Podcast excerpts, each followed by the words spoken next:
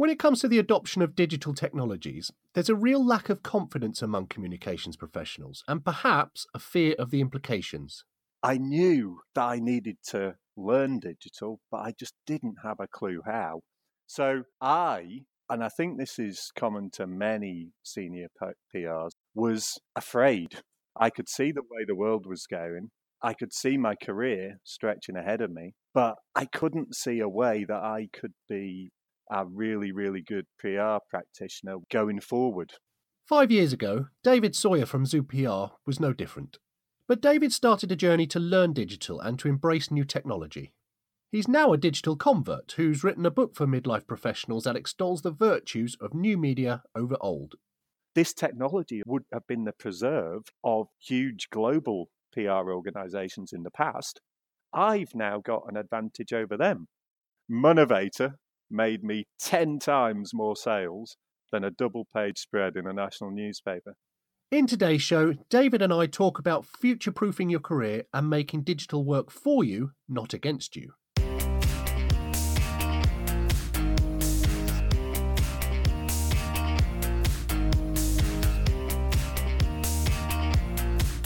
This is Digital Download, a podcast that explores the latest thinking in digital communications, P R and social media.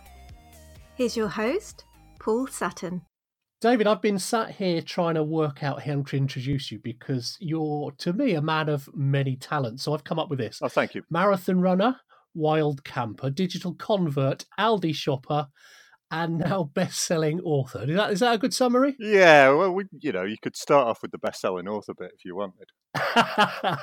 Absolutely. And a massive congratulations, I have to say, oh, thanks, on mate. The new book Reset. It's now what, number one in Amazon, I believe. Yeah, it's uh, not number one in Amazon in, in its entirety, but uh, it's number one in personal finance. Yeah, which is an amazing achievement. I mean, you know, like I say, massive congratulations. Yeah. Well, we'll come on to the book in, in a little while and talk a bit about how that came about and, and your journey to writing it. And you've self-published as well, which is quite an undertaking. You can say that again. But to kick off then, so going back to sort of late twenty thirteen, I think it was, you saw in your old job the world going digital. And in your words from the book, you said, at first, I raged against it. Yeah. So you kind of towed the line, you dabbled a bit in social media and, and what have you. But you said that you increasingly felt like a bit of a fraud and you were kind of making it up as you went along. Do you want to explain your journey then to being more digitally enabled? Yeah, well, I was the head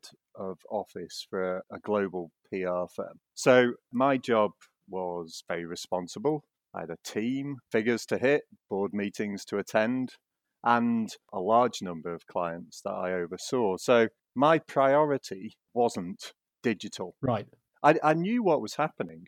I knew that people were moving away from print and broadcast and getting their news from elsewhere. You know, and obviously in my home life, I was very busy as well. I've got two young kids, wife, lots of responsibilities. And I knew that I needed to learn digital, but I just didn't have a clue how. And by the time I hit the sack at eleven o'clock at night, there was no way, even if I uh, respected or had ever read a blog post, I was going to be sitting up on my smartphone reading blog posts into the early hours just to teach myself digital. Sure. So I, and I think this is common to many senior P Rs, and you know I have research that backs that up, was afraid. Yep. I could see the way the world was going. I could see my career stretching ahead of me, but I couldn't see a way that I could be a really, really good P R practitioner going forward because my industry had changed before my eyes. So I just didn't know what to do about it. And I also, to be honest, felt I was letting my team down a little with that lack of knowledge and also letting my clients down. But of course, in a senior position, you do not want to be admitting these things. No. And if you had done, you would have found that pretty much everyone else at your level had the same fears as you across the industry. Absolutely. I mean, were you feeling kind of disingenuous then in, in terms of the way you were operating, or was it more of a personal thing? My thing has always been honest, no nonsense advice. And you know, some clients don't appreciate that, but most do. Yeah. So because I'm I'm an honest person, I felt that having to mask a deficiency in an area I felt was growing in importance wasn't honest. So it sort of began to, if you like, eat away at me. Yeah. So as part of the book Reset, you've talked about, well, there's a big section in the book about being digital enabled as being a way of helping to create financial independence in the future. Yeah. Why do you think it is so important that people take that step at this stage? Well, this chapter was the original premise of the overall book. Okay. When I sat down and thought about this book, it was sort of mulling over and germinating in for a few years. I first started out and thought, well, this was about twenty fifteen. And this was in the context of a year just going on a crash course in digital. I was able to do that. I was able to go off at tangents. But at the end of that year, I felt that I'd really taught myself digital in a year and really wanted to share it with people. So the original premise of my book was something along the lines of how to conquer your digital fear, a handbook for senior P R people. That essentially would have been a business card book. Yeah. I could slap it down on the table. Obviously, I would be helping people go from, as I think you've said in the past, digital dullard to digital uh, something else beginning with D. And, you know, it would help people, but it'd also be blowing my own trumpet and saying, well, that was me and this is me now. Yeah. But the book changed over a couple of years, and I felt I wouldn't want to read a book like that. I had something more important to say and more un- universal. Okay. So if you look at that part, going digital, how to future-proof your career, it's a plan that I think is universal for everybody, but its sweet spot would still be senior P R, senior comms professionals, senior marketers in the U K. However, in terms of its universality, the world has massively changed over the last ten years, basically due to increases in broadband speed. And the way people work, for many people in many industries, is still stuck in the nineteen seventies or eighties. And over the last ten years, over the next ten years rather, with automation and such like, people's jobs and their careers are just going to change massively. And I think it's my belief that taking advantage of these opportunities presented by the increase in broadband speed will, for anyone, future-proof your career. They'll make you happier at work. They'll give you an escape plan from work. They'll get you more money. And this is by specifically raising your profile through digital. Yeah, and and I did a, an episode of this podcast back in season two with Mark Schaefer, specifically about personal branding and using digital yeah. to do that. And I know that it resonates with a lot of people because I, I think it's recognized now that using digital, whether that be social media or blogging or podcasting or vlogging or whatever it is, digital forms of media can have a huge impact on your career now. And it's something I, well, you know that I, I push this quite heavily as well. We're in, in the same mindset where, where yeah. that comes. I want to come back to what you were saying then about the industry in general, the workplace is changing and the media changing, because it's it's fair to say that digital is transforming pretty much every industry, if not every single industry. But it's especially true of P R and comms. I mean, this podcast, for example, wouldn't exist if if that weren't the case, because that's yeah. what it's all about. But you look at the way, for example, newspaper circulations have gone over the past twenty years. And I've got a couple of stats here. So The Sun, which in two thousand was the biggest newspaper, had three point six million readers. Now it's down to one point five million. And that trend goes right the way through every single title you want yeah. to name. The Mail is example, two point four million down to one point three. The Times from seven hundred twenty-six thousand to four hundred forty thousand. You can go on and on and on, but the average decline across all these titles is fifty-one percent mm. in just eighteen years, which is just incredible. That's fifteen to twenty years, but the pace of change has just become much more rapid after about two thousand eight. So you, you quoted The Sun there. I've got The Sun as three point eight seven million copies in ninety-seven. Right. In two thousand seven, three point two one. So that's not that much of a drop. But as you say, I mean, by twenty eighteen, it's one point five five. So it's this last ten years. And it's this last ten years when senior P R people have got their management position and they have their responsibilities. And I think there's a lot of senior leaders out there. They see way, the way the world is going, but they haven't had the chance or the time to learn the new skills to benefit their clients. Do you think it is that, though? Do you think it is time and, and the opportunity, or do you think that, at least in some cases or even many cases, it is just a point-blank refusal to upskill and think, well, I can go through the next fifteen years of my career and then I'll have retired, yeah. so it doesn't really matter. I can keep going with, with what I'm doing. So I set up on my own when I was forty. Pretty much as soon as I set up on my own, I my head turned. I realised this and started saying exactly the same as you're saying there. I was saying, well, you know, people have to learn these new skills. Mm. To anyone I was meeting in the industry, you have to learn these new skills. In ten years, you will not be able to get by. However, five years have gone by and nothing has changed. And to be fair, I would say that the vast majority of senior P R people are getting by on traditional public relations, yep. especially for people in their fifties. What is the impetus to change? We've just talked about the way newspapers' circulations have been decimated. I mean, it can't get much, much worse than that. Yeah. Realistically, it's a difficult one to say to people, well, you must change because you won't have a job in five years. Well, the reality is probably will, and it'll probably take them to retirement. Yeah, yeah, maybe you're right. But on that then, let's touch on this story that we, we talked about before we started recording, which is to do with the book. And you were telling me about an article that you'd had picked up by a traditional media outlet and a same or very similar article on a blog and the results that you got from those. Do you want to just tell that story? Yeah, no problem. Financial independence is essentially what my book is about. It's essentially about living a good and meaningful life, having a purpose, being happier, and getting an early retirement plan for you and your family. I contacted a guy called Monevator maybe nine months ago just to tell him I was writing a book. Eventually, he took an interest. He read the book and he thought it was brilliant.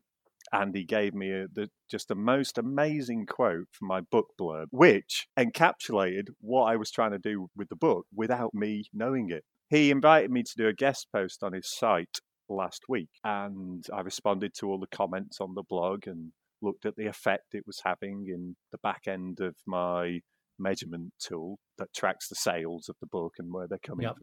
I then was approached by the Herald on Sunday. Now, the Sunday Herald's last edition was last Sunday, and this Sunday was its the first edition of the, the Herald on Sunday. So this is a Scottish national newspaper. It's the inaugural edition of this Scottish national yep. newspaper. So it appeared. It was a double-page spread. Looked absolutely fantastic on the page. I told my mum, she went out and bought copies. Earlier in the week, I'd shared a post on LinkedIn, I think, saying, oh, I've got a post on this investing blog, Monevator, he's my hero, blah, blah, blah. I got about four likes.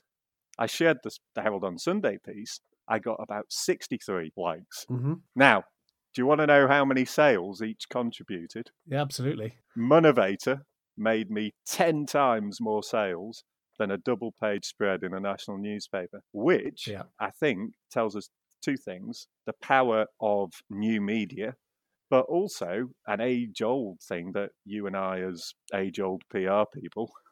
Speak for yourself. Sorry, make a good assumption there. We, we know from time immem- immemorial, you know, it's finding these niche publications that target the specific audience you want to reach. Yeah. So think of Monevator like a trade mag. It's just really, really well read and well engaged with trade magazine. Yeah. If I think about what, what I want to get out of a job, going digital, that's, you know, that's, I, lo- I love writing and I'm, digital gives me much better opportunities to write than traditional media ever did. My name's Helen Madden. I'm founder and director of Madden P R. There's several reasons that I find being a member really valuable. It gives me access to very quick training that's really cost effective and really current, which is so essential for the work that I'm doing in terms of social media and digital.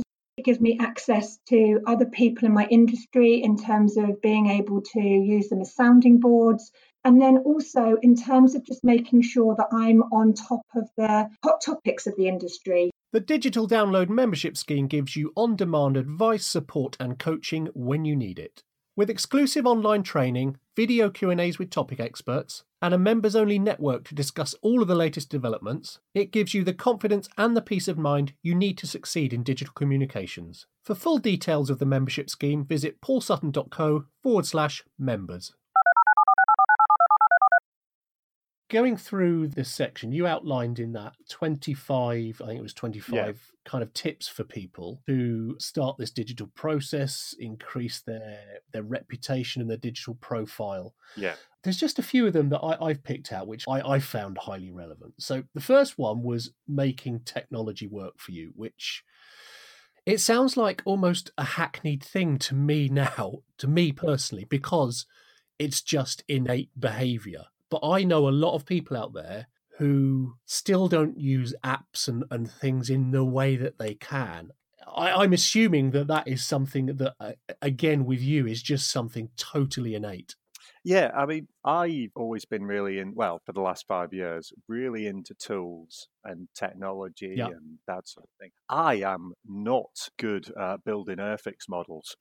I avoid instruction booklets that arrive with my kids' presents and try and give it to my, my brother-in-law when he comes at Christmas. I'm not technologically savvy. Yeah. However, I see what all these things can do for me. And because the interface, the user interface is so friendly, I don't need to know coding. I don't no. need to know this, that, and the other. No. And it saves me so much time and also gives me so much more information.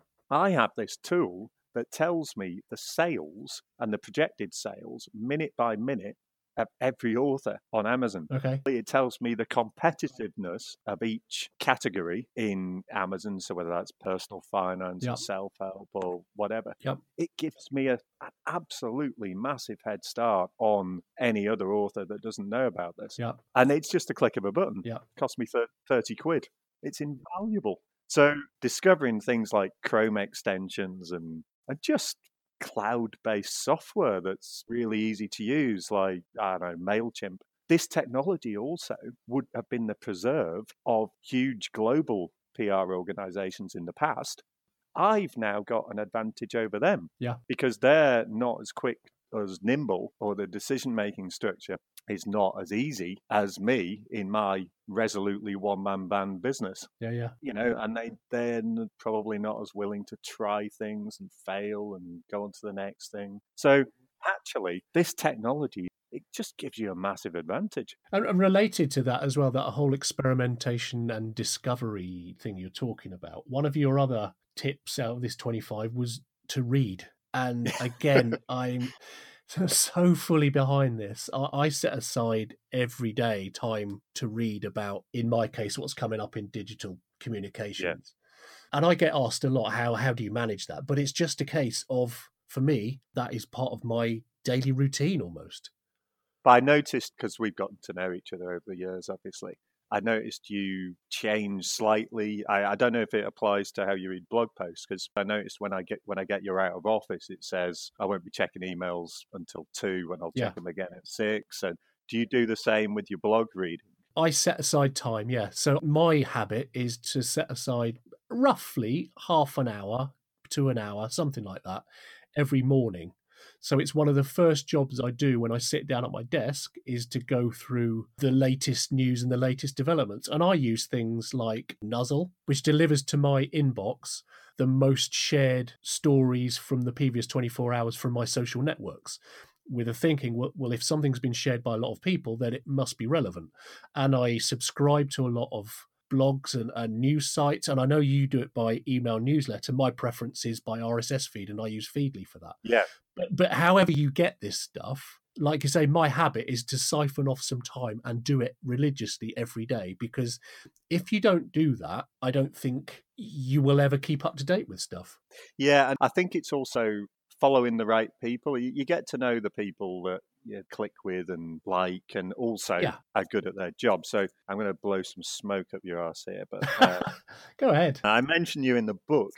This is why I changed from Feedly and all sorts of bookmarking systems to yeah. email newsletters. Here we go. This was until I read the Facebook post a digital friend had written asking people how they found their best information.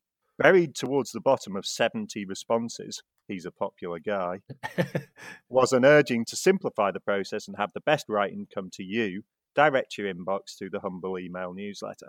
Because I know you're on Facebook and your posts always get a lot of engagement, I noticed that immediately. I tracked down this post and one of your mates had gone against the tide of the whole of the seventy people on the thread, which yep. I, I always always sort of pricks my ears up. I like people who think differently, and said he got your stuff from email newsletters. And that prompted me to start doing that, and I've never looked back. Another example would be this morning. Richard Bailey had commented on, it was a listicle post, eleven top tips for writing a blog post, something I would never have looked at, but because Richard had said, oh, this is absolutely brilliant, you know, it's top stuff. And I, I like Richard and respect him. I looked at her blog post and I found a new person that'll maybe subscribe to her email newsletter. So I think I make the point in the digital chapter, it's about riffing, going off at tangents, and it just increases your knowledge. And it's almost the people you begin to follow, they curate your news for you because you think, well, if they think it's good, I'll give it an audience. And often you think it's good too. Yeah, absolutely. Explain your fascination with index cards to me.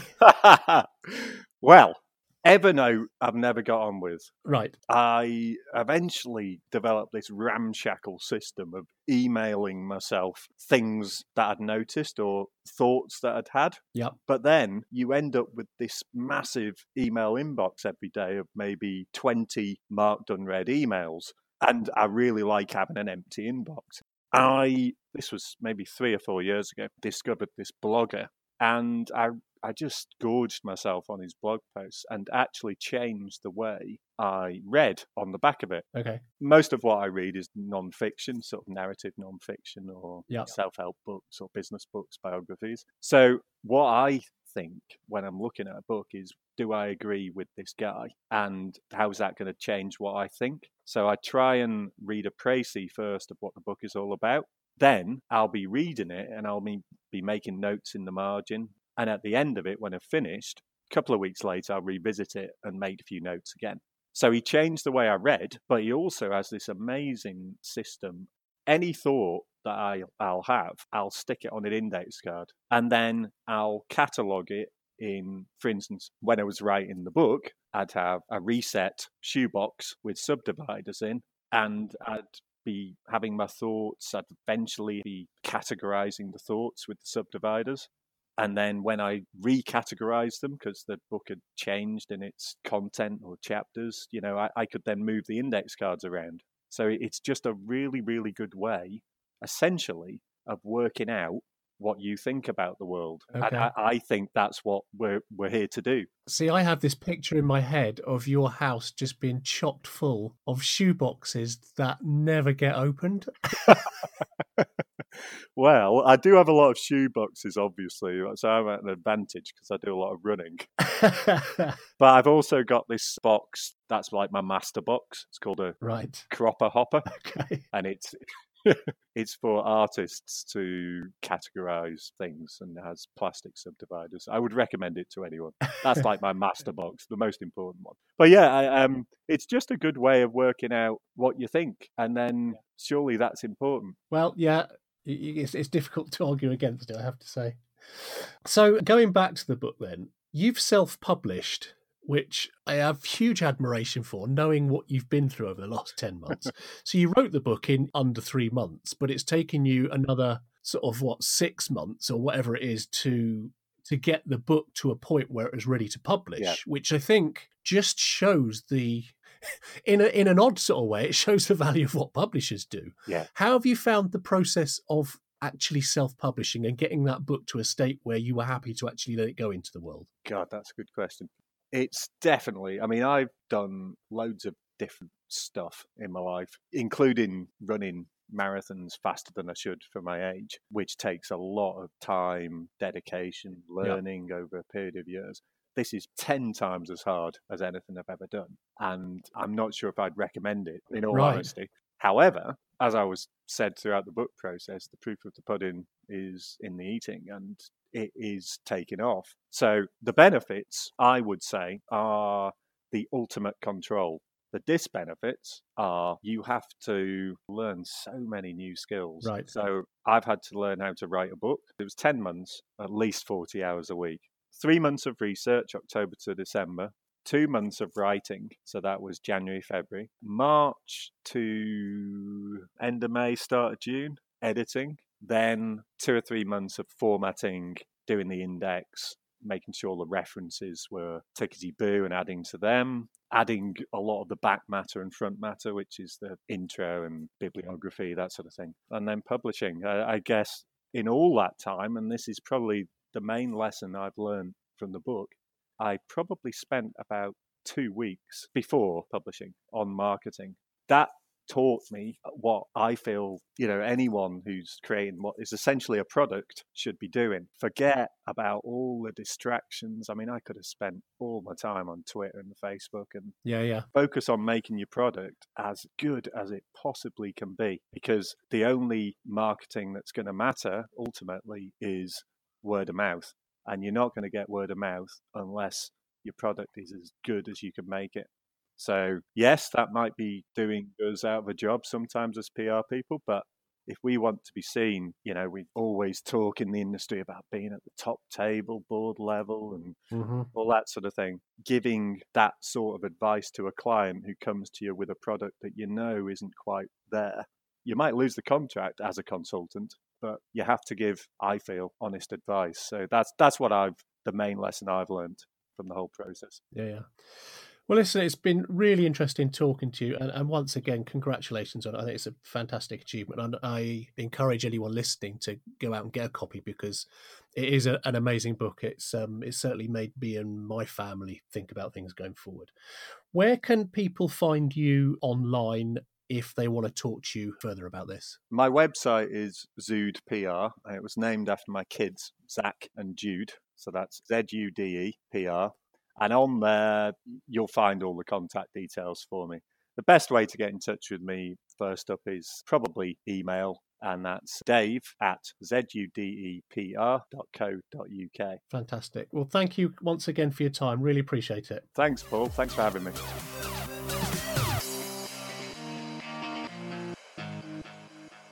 You can subscribe to Digital Download on iTunes, Google Podcasts, or wherever else you get your podcasts. And if you've got any ideas for future topics you'd like to see covered or people you'd like to hear from, contact me on Twitter, where I'm at the Paul Sutton. Thank you for listening.